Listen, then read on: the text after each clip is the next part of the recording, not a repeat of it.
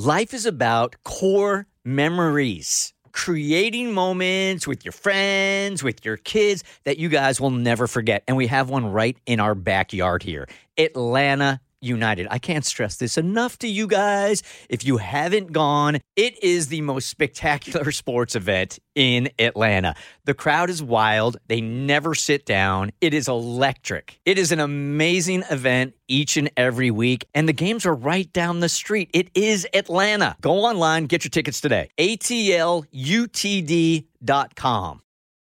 This episode is brought to you by Visit Williamsburg. In Williamsburg, Virginia, there's never too much of a good thing. Whether you're a foodie, a golfer, a history buff, a shopaholic, an outdoor enthusiast, or a thrill seeker, you'll find what you came for here and more. So ask yourself, what is it you want? Discover Williamsburg and plan your trip at visitwilliamsburg.com. Hey, The Bert Show. You guys, I'm stuck with a friend, and I'm, I'm hoping you can unstuck me. Unstuck you. Can you unstuck me, please? Do my best. Because I'm trying to look at this without blinders on and see our point of view, her point of view, and get a better understanding of the difference between um, a friendship with boundaries or is it a friendship with conditions? Mm-hmm. Because you want to respect your friend's boundaries, mm-hmm. right? But at, at a certain point, it starts to feel like your friendship has conditions.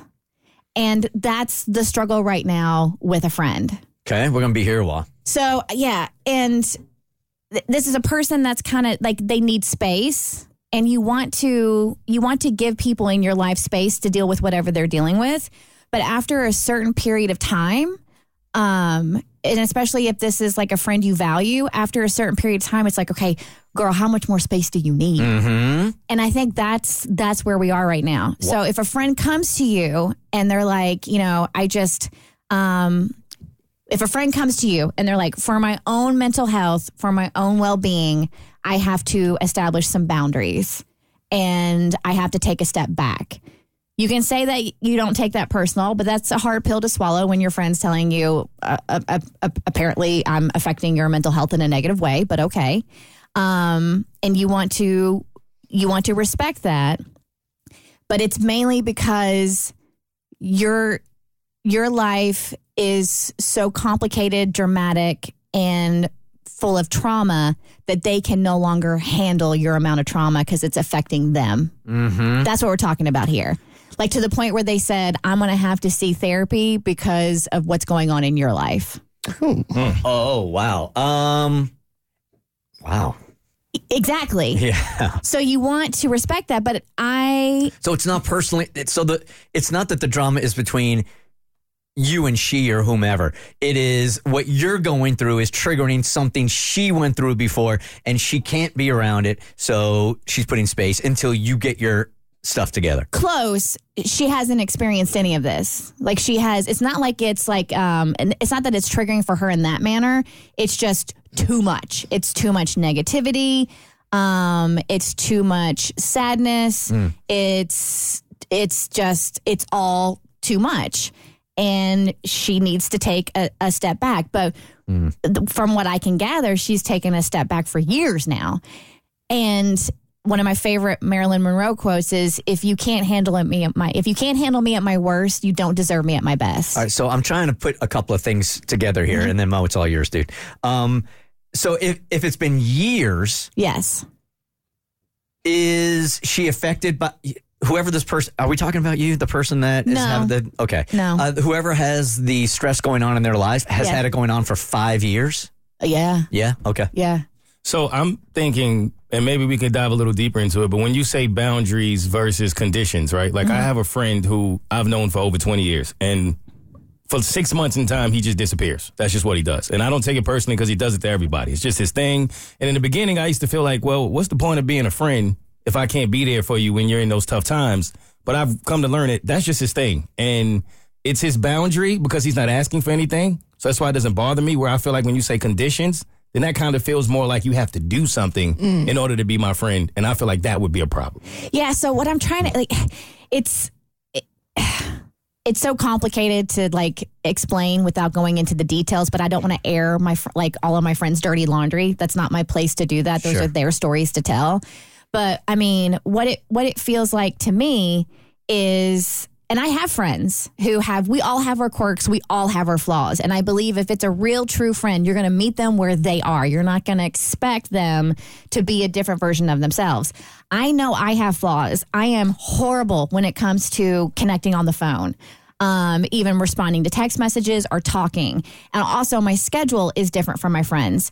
So they understand and they accept the fact that I'm not always there on the phone and I'm not readily available on the phone because one, I talk for a living, and after I'm done talking, I don't want to talk anymore. and two, when they're ready to talk at eight thirty, you know, nine o'clock at night, I got to wind down and I got to get to bed. So our schedules are different, and they don't hold that against me. Like, and I have apologized for that, and they just they know that's that's part of being my friend, right? And I, my other friends have like their own little quirks and idiosyncrasies and flaws, if you want to dub it a flaw. And so, and I respect those. So, with this one particular friend, would this be considered a quirk, hmm. a flaw, and that this is just what we have to expect of her? Or has it gotten to a point where if she can't be there for us during our toughest times, is is this her is this her taking care of herself or mm-hmm. is she not really being a good friend? So let me try to communicate a confusing thought that I'm having. It could go all over the place. In a strange way, I feel like if you're a good friend, you'll just let her have her space because she's saying the healthiest me, Yeah. no matter what's going on with the rest of you guys. Mm-hmm. I know it's very difficult, like not to take it personally. Yes. But whatever is having going on with you guys, she feels like her safe space is not around y'all right now or this mm-hmm. other friend right now. Correct. If you are a good friend and you really have her best interest at heart, I think you got to step away. And see, that's what that one friend is taking that position. That you know, we love her. We're supposed she we we're supposed to love her unconditionally, and this is what she. However, another friend is taking the opposite stance, and she's like, "No, this is BS. Like, you know, you're supposed to be there for your friends, and you know."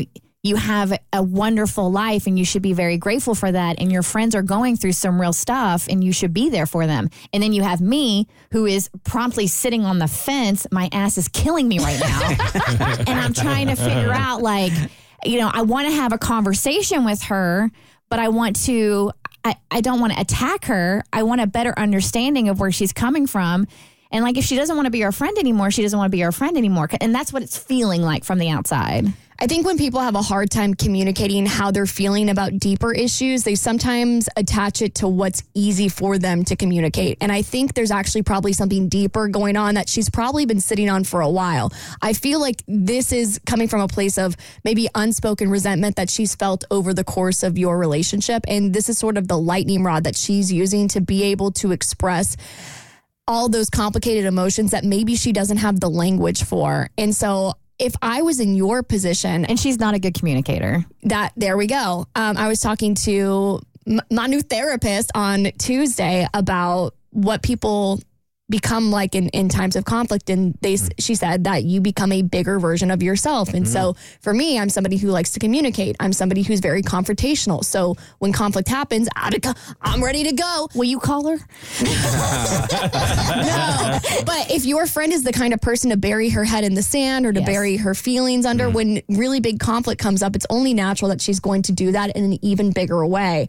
And so I think with this, all these complicated f- feelings that she has, I just don't think she has the capacity to be able to express that. And I think if you really care about this friendship, in my opinion, I would take one, maybe two opportunities to a- to ask her to lay it all out there, and Yeah. then that's all you can do. You know what mm-hmm. I mean? Like you can only you can bring a horse to water, you can't make a drink, but at least you've done everything on your part. Okay.